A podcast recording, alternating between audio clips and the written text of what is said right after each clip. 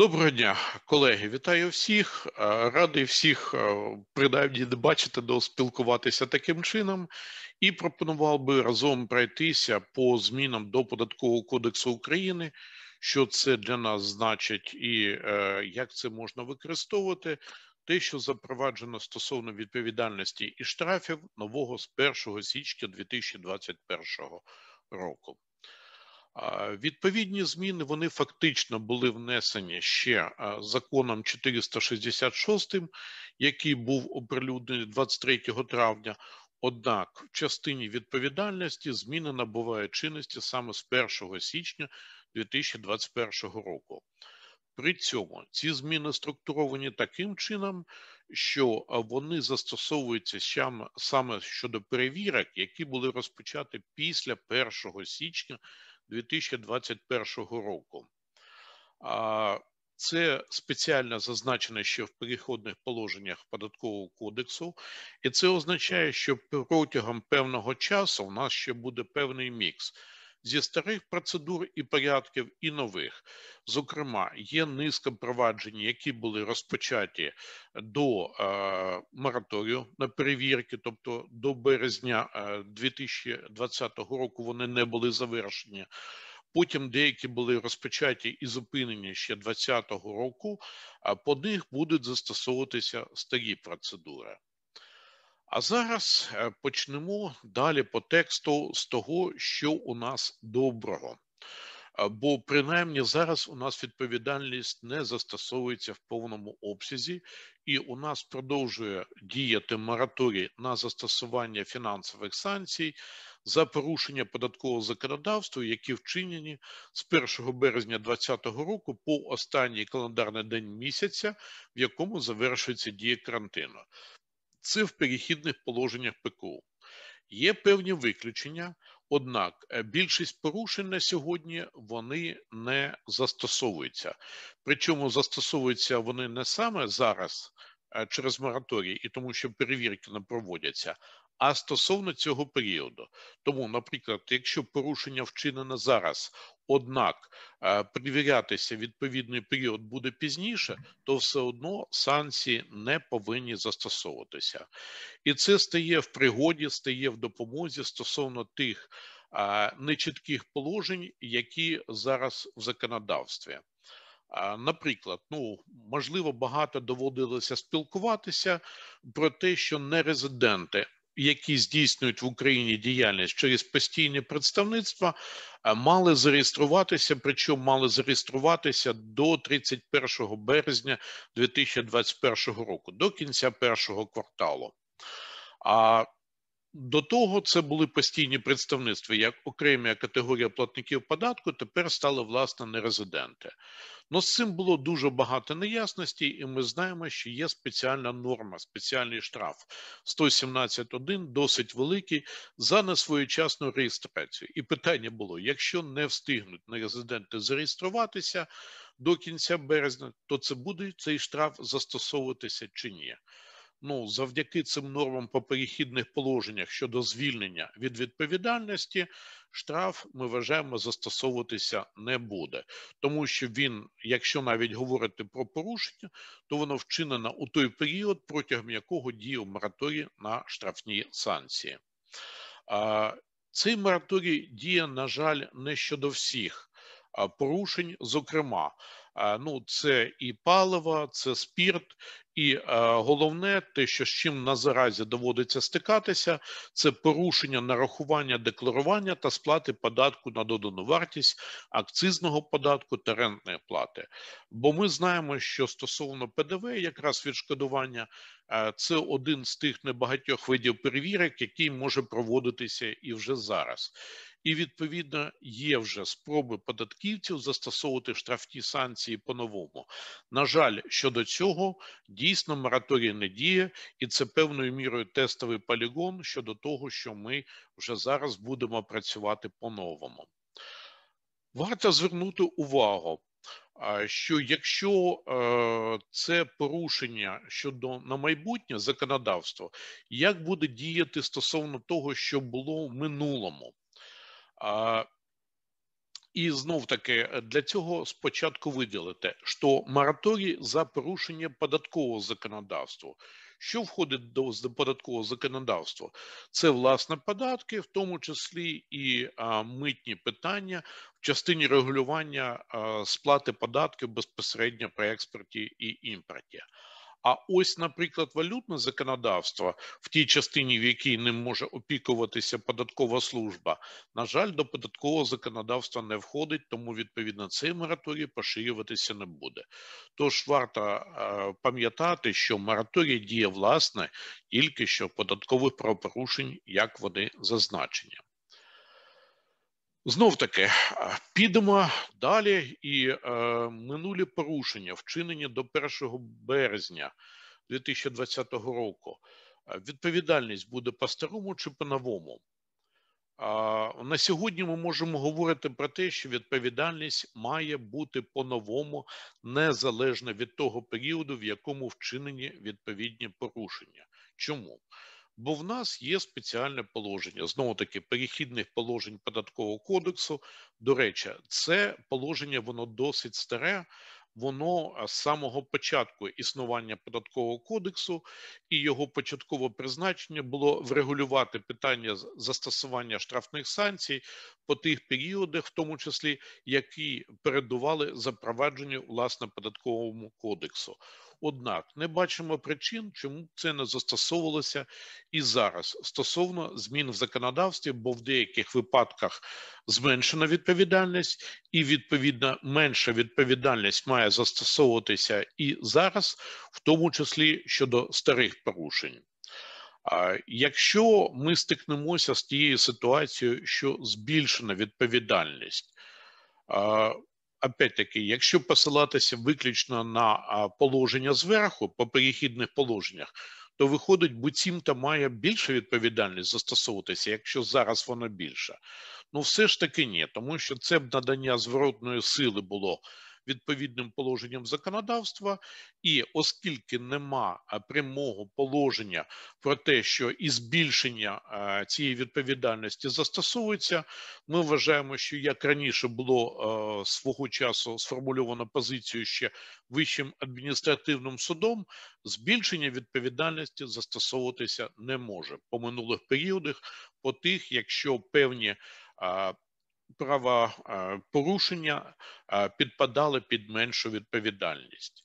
До того ж, слід зважати на те, що склад відповідних правопорушень може бути визначений по-новому і змінений. І тому для того, щоб належним чином застосовувати відповідальність, треба обов'язково порівнювати, чи те, що зараз визначається порушенням, воно тотожне, тому як це було визначено як порушення в минулих періодах, для того, щоб застосовувати відповідальність. Це такий технічний вступ щодо е, темпоральних, як то кажуть, положень е, застосування зміненого законодавства. Давайте тепер перейдемо до власне відповідальності.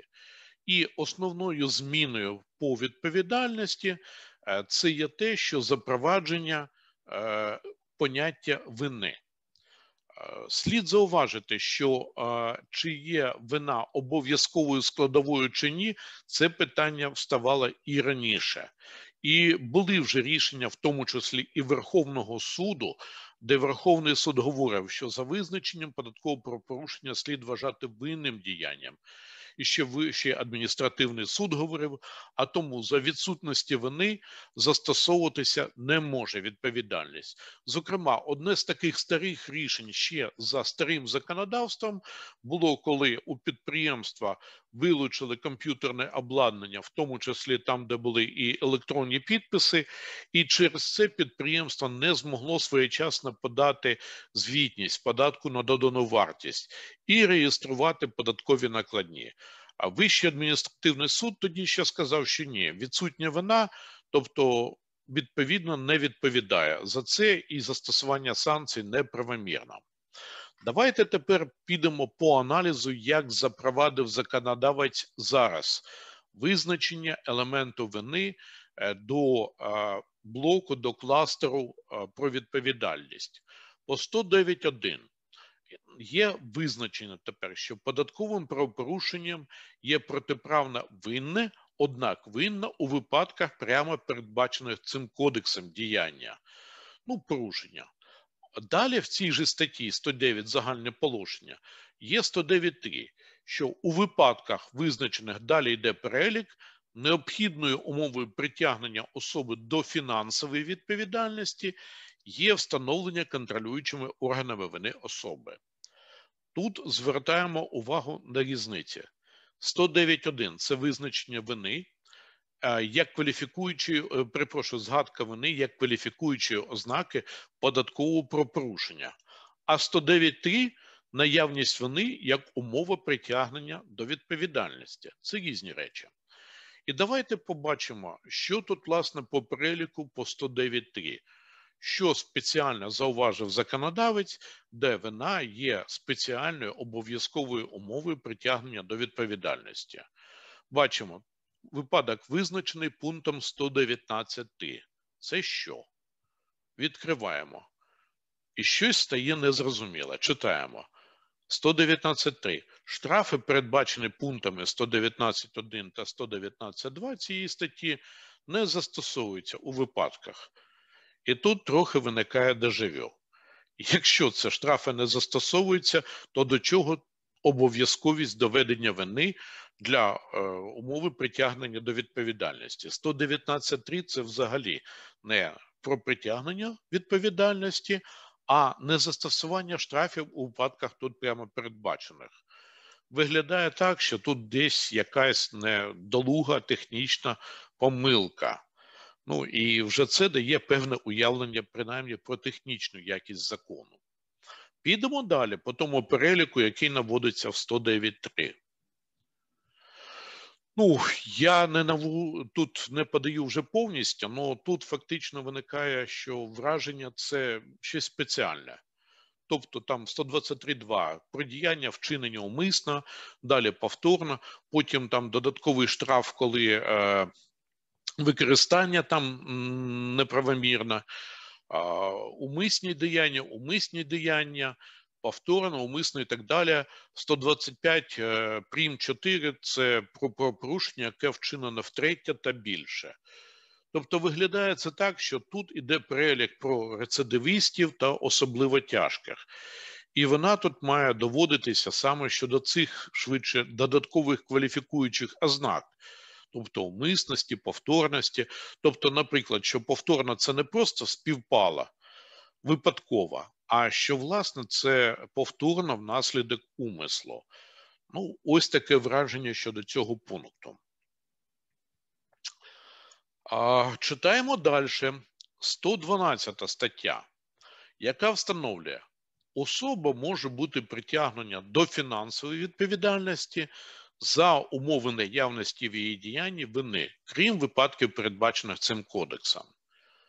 Тобто, прочитання таке, що наявність вини є обов'язковою умовою притягнення особи до фінансової відповідальності, крім тих випадків, коли інше прямо передбачено кодексом.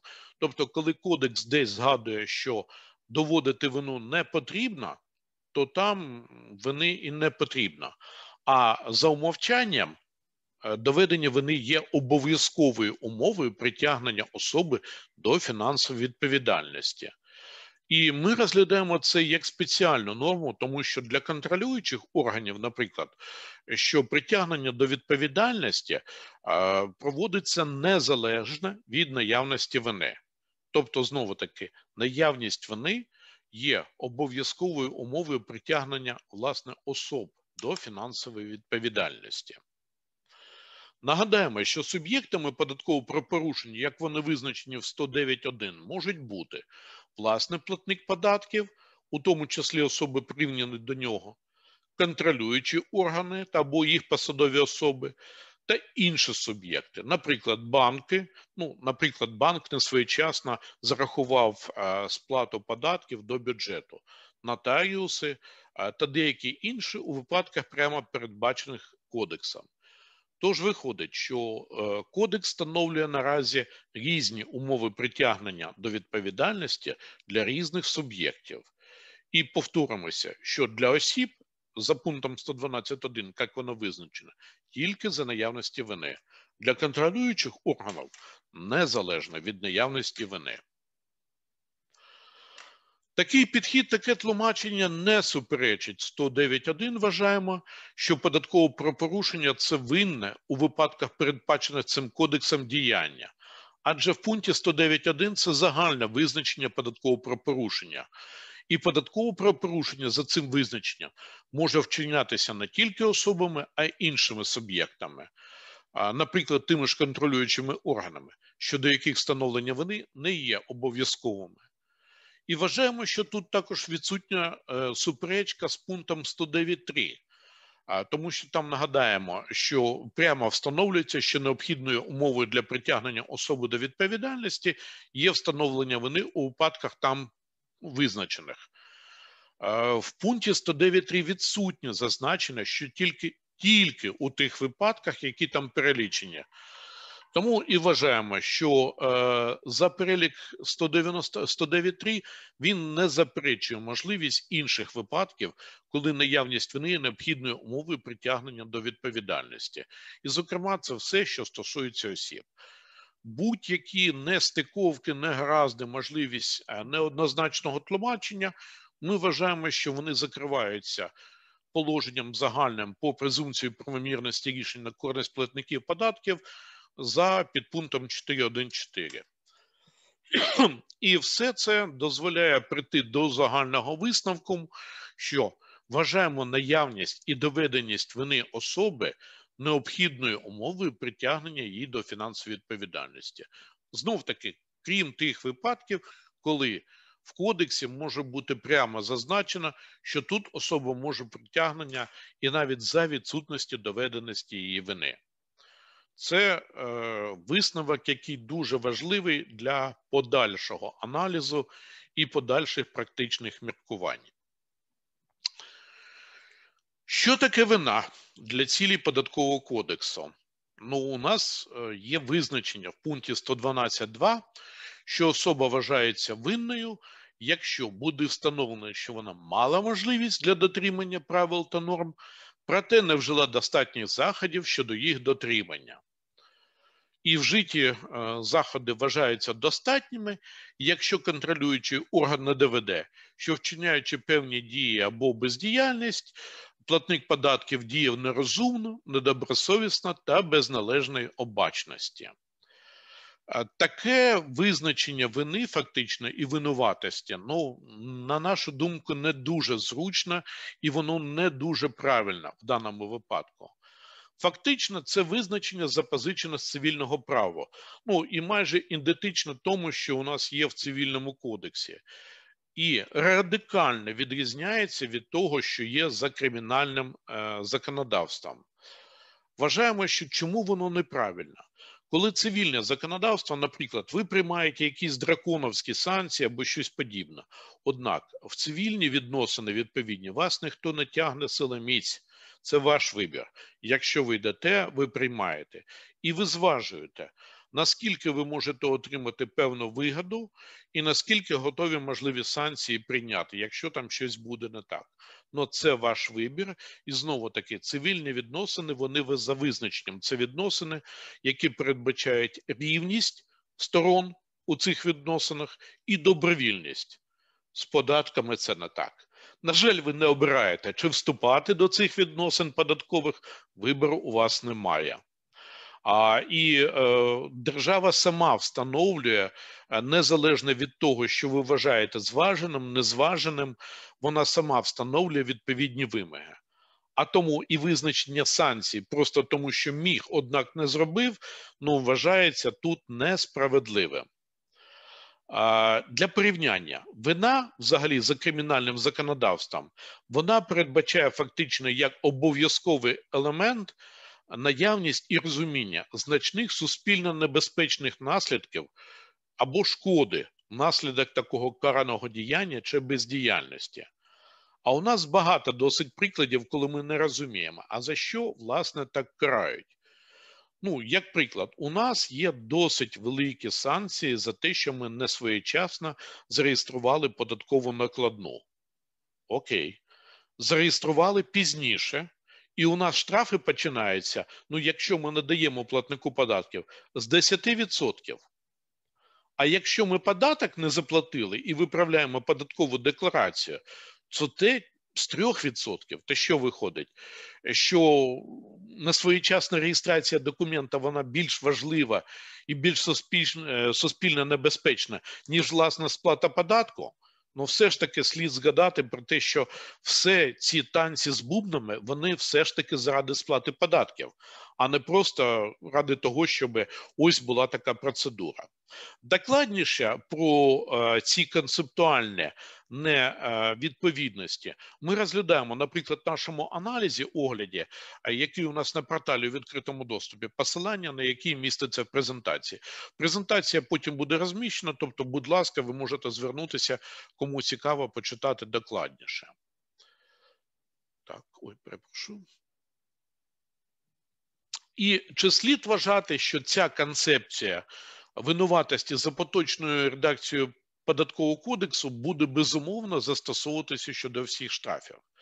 Знов таки вважаємо, що ні. А тут певна аналогія, що Європейським судом з прав людини вже напрацьована досить стала практика за критеріями Енгеля, що вважається притягненням до кримінальної відповідальності.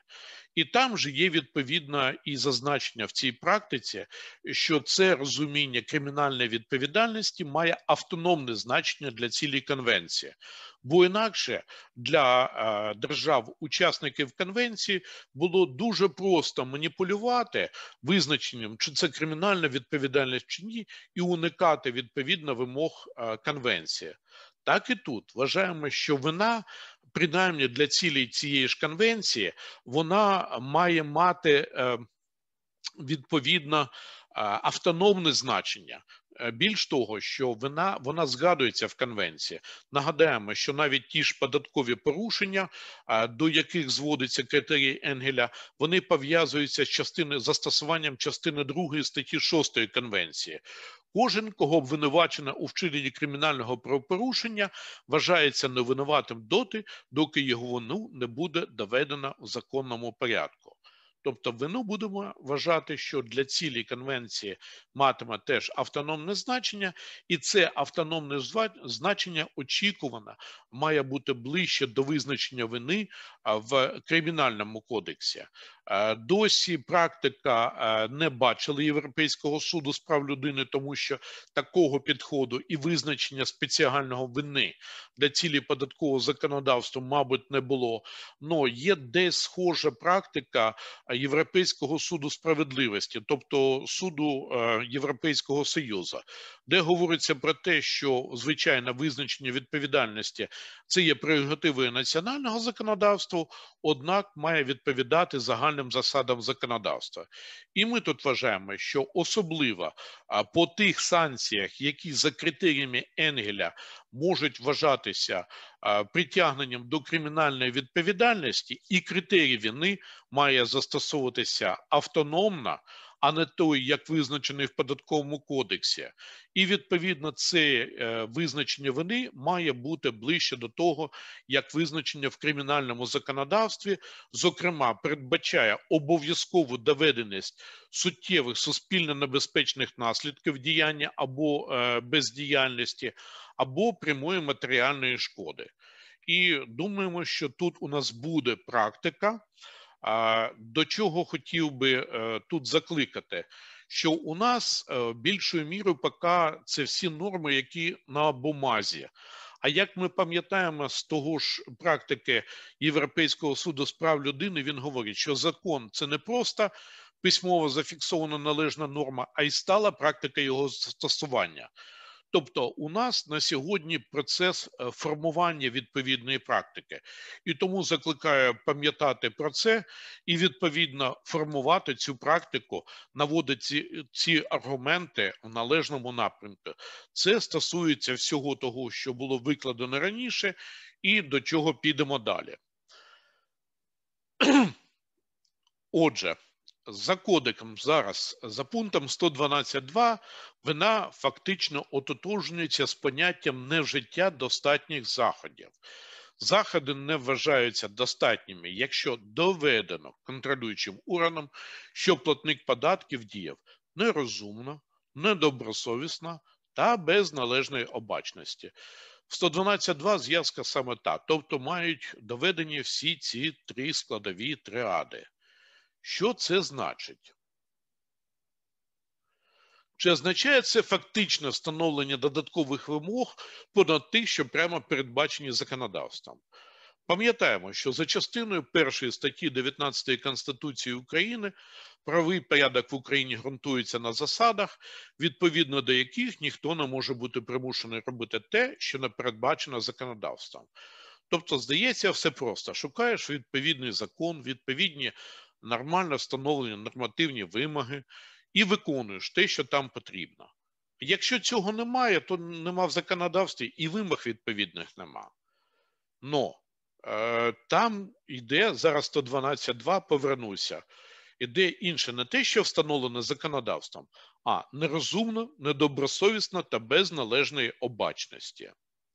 На сьогодні вже сформувалися певні приклади, е, коли фактично всі покупці, ну, наприклад, того ж зерна, вимагають від постачальників певний набор документів, принаймні щодо того, що цей постачальник нормально існує, та бажано ще е, щодо того, що він нормальний в тому значенні, що має нормальні джерела для того, щоб надати нормальне зерно.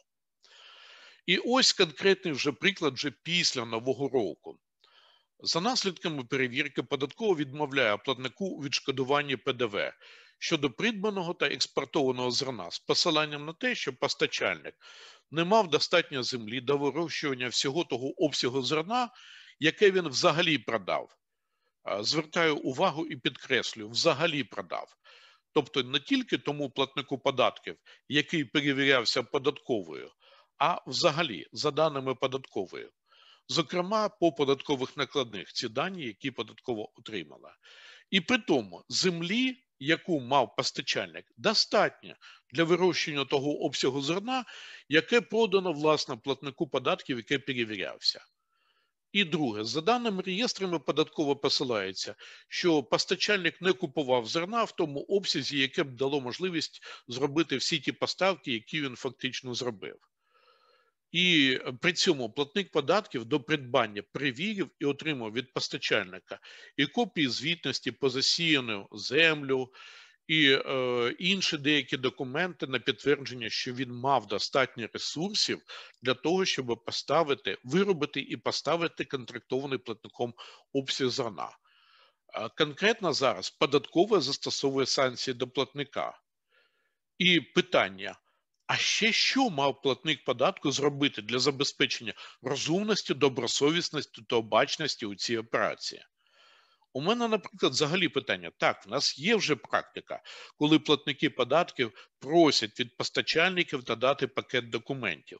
Однак навіть це не спирається на вимоги законодавства. Це вже така практика, яка сформувалася, щоб запобігти від можливих наступних якихось зазіхань з боку контролюючих органів. Однак це практика, це не вимоги законодавства. І я б поставив би під сумнів, що це я маю робити. Однак, ладно, звичай вже є. Ну коли це все викинули, а податково говорять, ні, це було недостатньо. І питання, де і чим визначена а, та межа розумності, добросовісності та обачності у цій операції? Кисловодск. Ой, перепрошую. Так, ну я хотів навести приклад наступний, як говориться, як намагаються вийти з подібної ситуації герої у, мабуть, відомому фільмі всім. Місце зустрічі е, змінити не можна, коли там Шарапа попав до бандитів і намагається їх переконати. І що він пропонує в якості відповідних доказів. Сподіваюся, що всі почують, і кліп буде нормально робити. Кисловодск, говоришь, да? Папаша, дорогой, ну что же мне делать, чтобы ты мне поверил? Ну что ж, самому что ли зарезаться или справку принести от милиционеров, что я у них не служу? Смешной малый.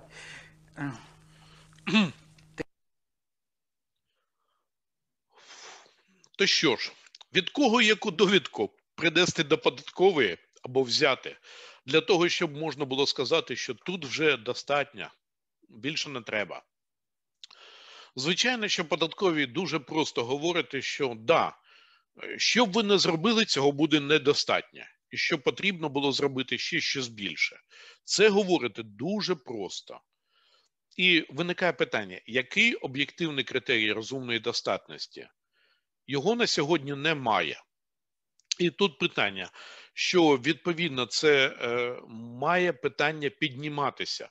Тому, коли хтось стикнеться з такої ситуації, пропонували би, що обов'язково піднімати питання. Якщо говорить податкова недостатньо, нерозумно недорабачено, окей, що б на думку податкової було ще необхідно зробити, і чому це необхідно? Звідки ця вимога? Принаймні, якесь нормативне е, обґрунтування цього є чи ні? Тому думаю, це питання, яке буде одним е, з наріжних каменів встановлення е, наступної практики на найближче майбутнє, і заслуговує окремої спеціальної уваги. В спорах там, де є відповідальність. Тож пропонуємо, коли виникає ситуація, то ставити питання, що конкретно мало ще бути зроблено, щоб забезпечити достатність, чим це вимагається і як реально могло бути забезпечено. Ну, відомий вислів ще і з Євангелія, що якою бо мірою міряєте, такою вам і відмірять. Думаю, що треба ставити і питання, а що зробила податкова? Бо якщо нема абсолютного критерію, то, мабуть, е, треба говорити, що давайте, виходячи із е, інших критеріїв, дивитися, що могла і що зробила податкова. Так, в тому прикладі, який наводиться, що в акті перевірки посилання на ті дані, які вже були у податкової наявності на момент реєстрації. Так, податкова, наприклад, в акті перевірки пише, що дані, які вона отримує, це дані з форм 20 ОПП по землі, які знаходяться у цього платника четвертої групи на єдиному податку. Ну, це вже було на момент реєстрації відповідних податкових накладних. Тобто податкова мала уявлення про те, скільки землі в розпорядженні.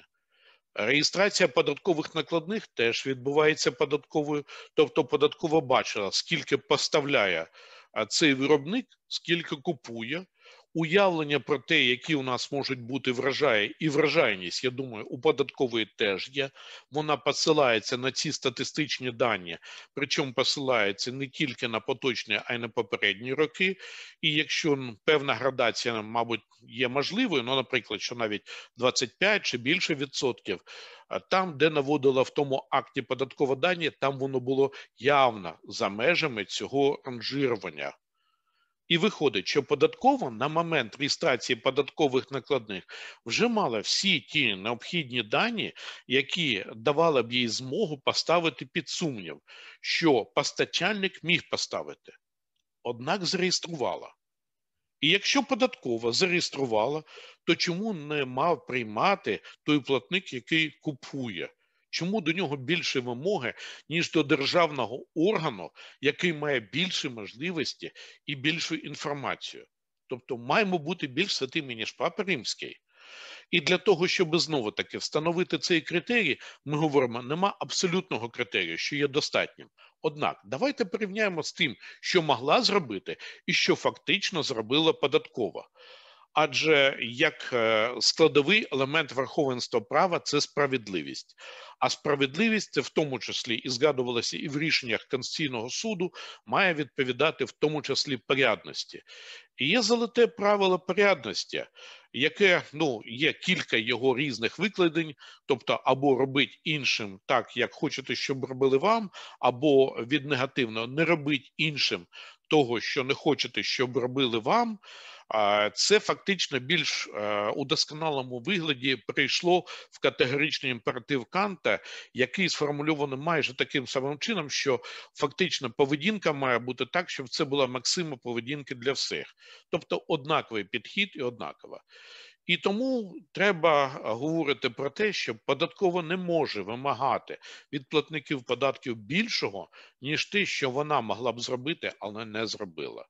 І тут важливі питання, важливі аспекти, з якими я думаю, нам доведеться працювати найближчим часом і встановлювати, боротися за встановлення відповідної практики. Ну і ще раз хотів би звернути увагу, що цей аналіз ще раз показує е, те, що ми вважаємо хибністю концептуального підходу е, щодо визначення вони зараз ПКУ, оскільки залишає надмірний простір для дискреції чи свавілля, який тут термін більш, е, ну скажімо так, точний, підкреслить самостійно податкової. Знову таки підкреслимо, на відміну від вини по аналогії з кримінальним правом, яка передбачає наявність і доведеність шкоди. І це, до речі, ще одне, е, один елемент е, верховенства права, е, пропорційність. Ну, умовно кажучи, давайте встановимо, якщо був би такий же самий підхід в адміністративному, міг, але не виконав міг перейти через дорогу по пішохідному переходу, пройшов збоку. Ні до чого це не призвело. Однак, давайте, а чому б Верховна Рада не встановила е, смертна кара за це? Ну, міг же перейти по переходу? Міг. Тобто, якщо ми будемо непропорційно без шкоди, то це шлях до свавілля. І, на жаль, е, ці зміни до податкового кодексу, ну по концептуальному запровадженню моделі вони відкривають цей шлях для свавілля. До практичних технічних моментів. З 1 січня 2021 року набули чинності також зміни до пунктів 58.1 і 58.2 ПКУ, які стосуються вимог до податкових повідомлень і рішень.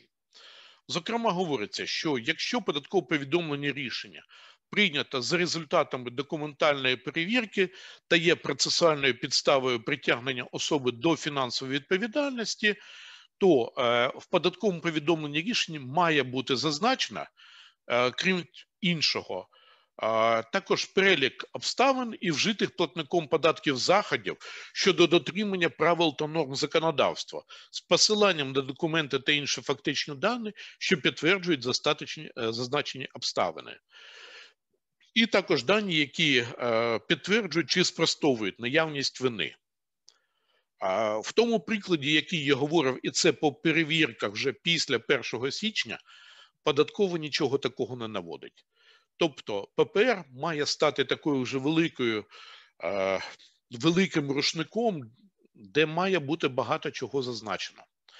Тут говориться знову таки, що це ППР, які є підставами е, для процесуальної процесуальними підставами для притягнення до фінансової відповідальності. І тому тут довідково наводимо 112.5, що підставою для притягнення особи до фінансової відповідальності є відповідно ППР. Тобто, якщо є санкції, це має бути застосування в ППР, і в ППР має бути зазначено в тому числі обставини щодо доведеності вини, або те, що досліджували обставини і документи щодо доведеності спростування вини. Це має бути. Ну, Ми знаємо, що форма і порядок надсилання податкового повідомлення рішення вони визначаються Мінфіном. Що на практиці в нас? При тому, що знов таки закон 466, який запроваджує відповідні зміни, він був оприлюднений ще 22 травня, але у нас своєчасно ці зміни на рівні підзаконних актів не були зроблені. І відповідно, е, виходить, на початку 2021 року податківці не мали належного інструменту модифікований ППР, однак видавали вже ППР. Відповідні зміни були внесені наказом Мінфіну лише від 31 грудня, а зареєстрованим він мін'юстом був тільки 22 лютого. Тобто, перші два місяці у податківців не було затвердженого в належному порядку зміненої форми ППР. Вони приймали ППР, думаю, що це є окремою підставою для того, щоб визнавати такі ППР незаконними.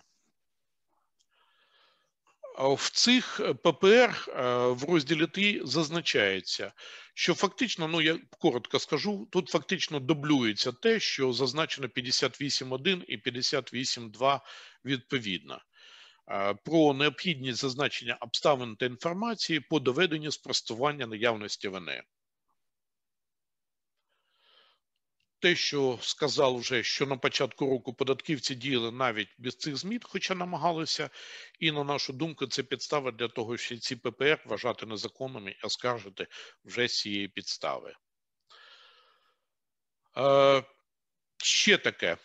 Е, 112.7 встановлює, у разі, якщо контролюючий орган не доведе, що платник податків мав можливість для дотримання правил та норм, за порушення яких цим кодексом встановлено відповідальність, проте не вжив достатніх заходів щодо їх дотримання, платник податків не може бути притягнений до відповідальності за таке порушення. Щоправда, наприкінці цього положення є, що тут е, застосовується, якщо умовою притягнення до фінансової відповідальності є наявність вини платника податків. Однак нагадаємо, як ми аналізували раніше, вина наявність є універсальною умовою притягнення особи до фінансової відповідальності. Так що тут ми говоримо, що якщо не доведено, то санкції застосовуватися не можуть. І ще одне положення тут же йде в 112.7. Усі сумніви щодо наявності обставин, за яких особа може бути притягнена до відповідальності, вони е, трактуються на користь такої особи. Десь схоже на 4.1.4 презумпції правомірності платників податки. Однак тут спеціально власне щодо відповідальності. На це теж варто посилатися і відповідно застосовуватися для формування відповідної практики.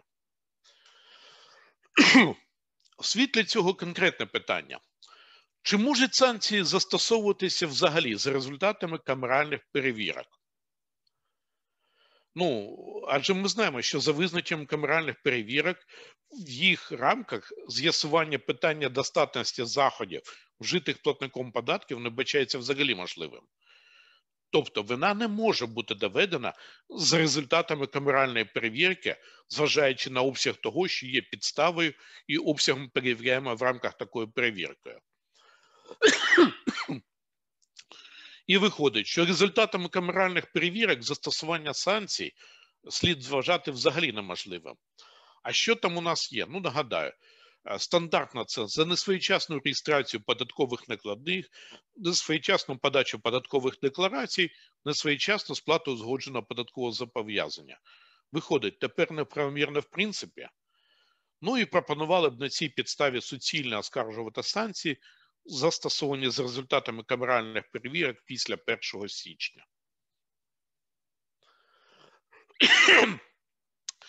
Ще одне важливе пов'язане питання, на яке вважаємо варто звернути увагу, що кожний штраф потребує окремої ППР. І відповідно, чи можна об'єднувати в одному ППР кілька штрафів, хоча б одного виду і за однотипні порушення. Знову таки, приклад, який я наводив, за несвоєчасну реєстрацію податкових накладних. Бо практика податкової до цього часу була податково перевіряє певний період, там і 2, 3 або 10, або навіть тисяча порушень. Вони все зводять до одного акту, який може охоплювати і кілька місяців, і відповідно гамузом застосовують санкції за все це. Однак, якщо по кожному порушенню має досліджуватися і доводитися наявність вини, чи ми можемо ми тоді застосовувати санкції гамузом без індивідуального встановлення відповідальності е, тире вини? Ще в порядку надіслання контролюючому органу податкового повідомлення рішень теж зазначено, що ППР складається за кожною штрафною фінансовою санкцією. І таке ж є положення, воно є майже дослівним з того, що є податковим кодексом, що податкове повідомлення рішення надсилається за кожною штрафною фінансовою санкцією. За кожною це значить ось одна за нею санкцію за одним штрафом має бути ППР. Це узгоджується із пунктом 113.3, який говорить, що штрафні фінансові санкції застосовуються за кожне вчинене порушення окремо. І ще, ще до цього нагадаємо, що 112.5, що підставою для притягнення особи до фінансової відповідальності за вчинення податкового правопорушення є саме ППР.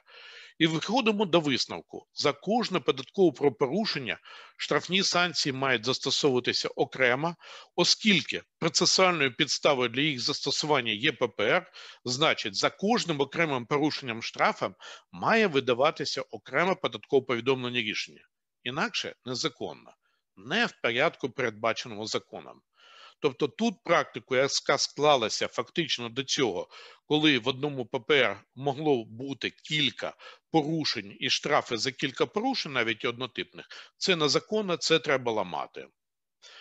Про цей аспект ми вже звертали увагу в 2020 році стосовно законодавства, яке було на той час. Ну там було по технічних моментах. А тепер вважаємо, що на підтримку тих технічних аргументів, які наведені, і, зокрема, розглядаються також в цьому огляді, ще додався той аргумент, що питання вини, встановленості, доведеності по кожному окремому правопорушенню, а це можливо тільки з індивідуального підходу. Тобто, на нашу думку, це підсилює позицію, що за кожне порушення штраф має бути окрема ППР. І пропонуємо це теж використовувати. Ну і на підтримку ще такий е, непрямий аргумент можна навести цього. Ми знаємо, що по деяких штрафах зараз встановлені кепи, максимальний розмір. Наприклад, ПКУ передбачає обмеження певних штрафів за несвоєчасну реєстрацію певних видів типів податкових накладних, які не надаються покупці. Ну зараз 2% від обсягу постачання, однак не більше 1020 гривень. Це в основній частині, тобто це не по перехідних положеннях. І десь схоже було і в перехідних положеннях, коли перераховувалися старі штрафи, які були неузгоджені. І там досить цікава пішла практика, наприклад, по тому ж АТБ, коли перерахували і сказали, там було на 100 мільйонів, і суд сказав, що да, ну підстави для застосування санкцій є, однак є кеп. І кеп буде 1020 гривень. При такому підході, якщо це кеп застосовується до всіх тих штрафів, які зазначені в одній ППР, то виходить тоді, що податково фактично самостійно може визначати розмір штрафів. Адже якщо, наприклад, там було 10 тисяч порушень і нарахували 100 мільйонів штрафу, однак це в одній ППР, то максимальний штраф 1020 гривень. А якщо пішли по кожному папер, е, по кожному порушенню окремо, то навіть до цього ж обмеження штраф максимально може бути 10 мільйонів 200 тисяч гривень. Тобто цей аргумент, що виходячи теж із наявності кепів, а правила у нас універсальна, за кожним порушенням має бути окрема ППР на кожний окремий штраф. Ще одне веселе нововведення від е, від нашого законодавства. У нас є е, така новина в податковому кодексі, як визначення триваючого правопорушення, як безперервно невиконання норм цього кодексу, який е, діє до моменту вчинення відповідних дій чи усунення. Тобто, виходить, коли хтось там щось не зробив, е, на цьому не переривається і не починаються строки давності а фактично вони е, будуть тривати аж до того, поки не сплатить, наприклад, податок.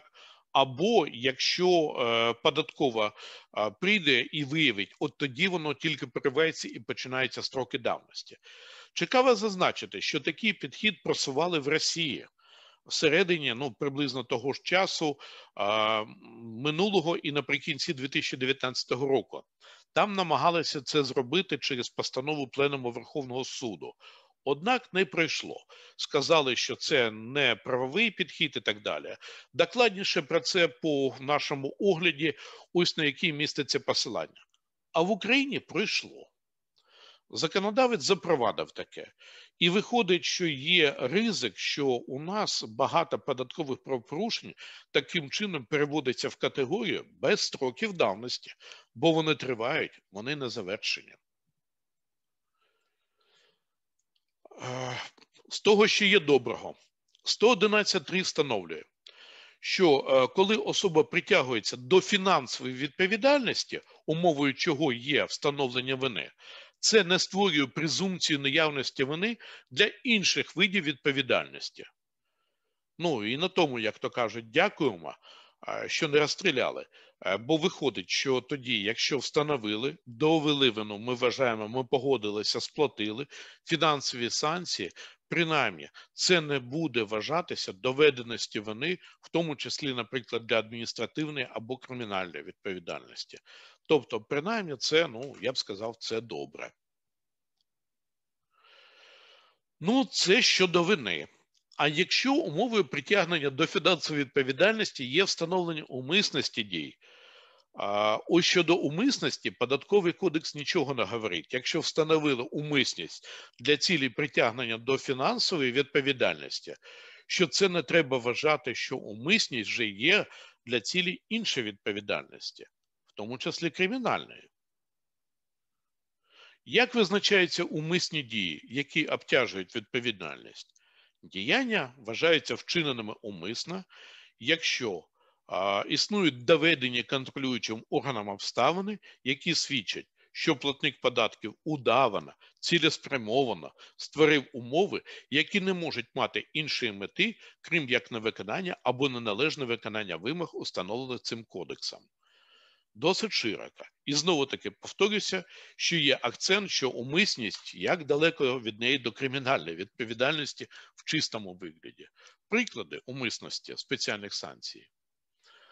Ну, штрафні санкції я тут, е, наприклад, наведу, що зменшення суми бюджетного відшкодування, якщо податкова. Якщо в звичному режимі, то штраф 10% від цієї суми. А якщо умисна, то 25%. А в тому випадку, прикладі, який я навів, податково вже написала 25%. Умисно, як це доводилося? А дуже просто поки що було написано в акті перевірки, бо вчинення умисно. Так що будемо мати тепер і вже маємо по бюджетному відшкодуванню ПДВ намагання податкової вважатися, що фактично умисно презюмується. Ну, деякі інші приклади в цьому відношенні знову таки порушення плат правил сплати податку, коли умисно підвищує відповідальність, порушення правил нарахування утримання у джерела виплати теж саме так 10% винне діяння, умисно 25%. Ну і це приклади. Я бачу, що вже в нас час підходить до завершення, і таке загальне резюме. Викладено, звичайно, не всі зміни по відповідальності, які діють за змінами до податкового кодексу з 1 січня 2021 року. Ми майже не торкалися спеціальної частини, тобто визначення конкретних порушень і конкретних штрафів, розширення коло осіб, які можуть притягатися до відповідальності, особливості притягнення до відповідальності контролюючих органів та інших категорій суб'єктів і деяких інших суттєвих моментів. Це можна подивитися. Однак в рамках цього огляду намагалися е, звернути увагу на ті ключові принципові моменти, з якими варто працювати, і звернути увагу на те, що знову таки закон це не просто писана норма, це і усталена практика застосування. Усталеної практики застосування зараз немає, і своїми діями ми теж будемо її формувати. Тому пропозиція і прохання, і брати до уваги, і активно використовувати ті моменти, на які звернув увагу. При тому, що низку змін до податкового кодексу концептуального плану я б оцінив негативно знову таки підхід до визначення вини який запроваджений. Однак ці зміни і ці негаразди вони одночасно і дають можливість для нового напрямку дій для платників податків і для захисту. І тому закликаю знайомитися заново з цими, цими змінами І тут дійсно є так стало гірше по деяких моментах, по деяких краще, але те, що явно є нові можливості, якими варто скористатися для захисту. Мабуть, на цьому все. Якщо є якісь питання і модеруючі зможуть допомогти, то готовий у межах часу ще обговорити.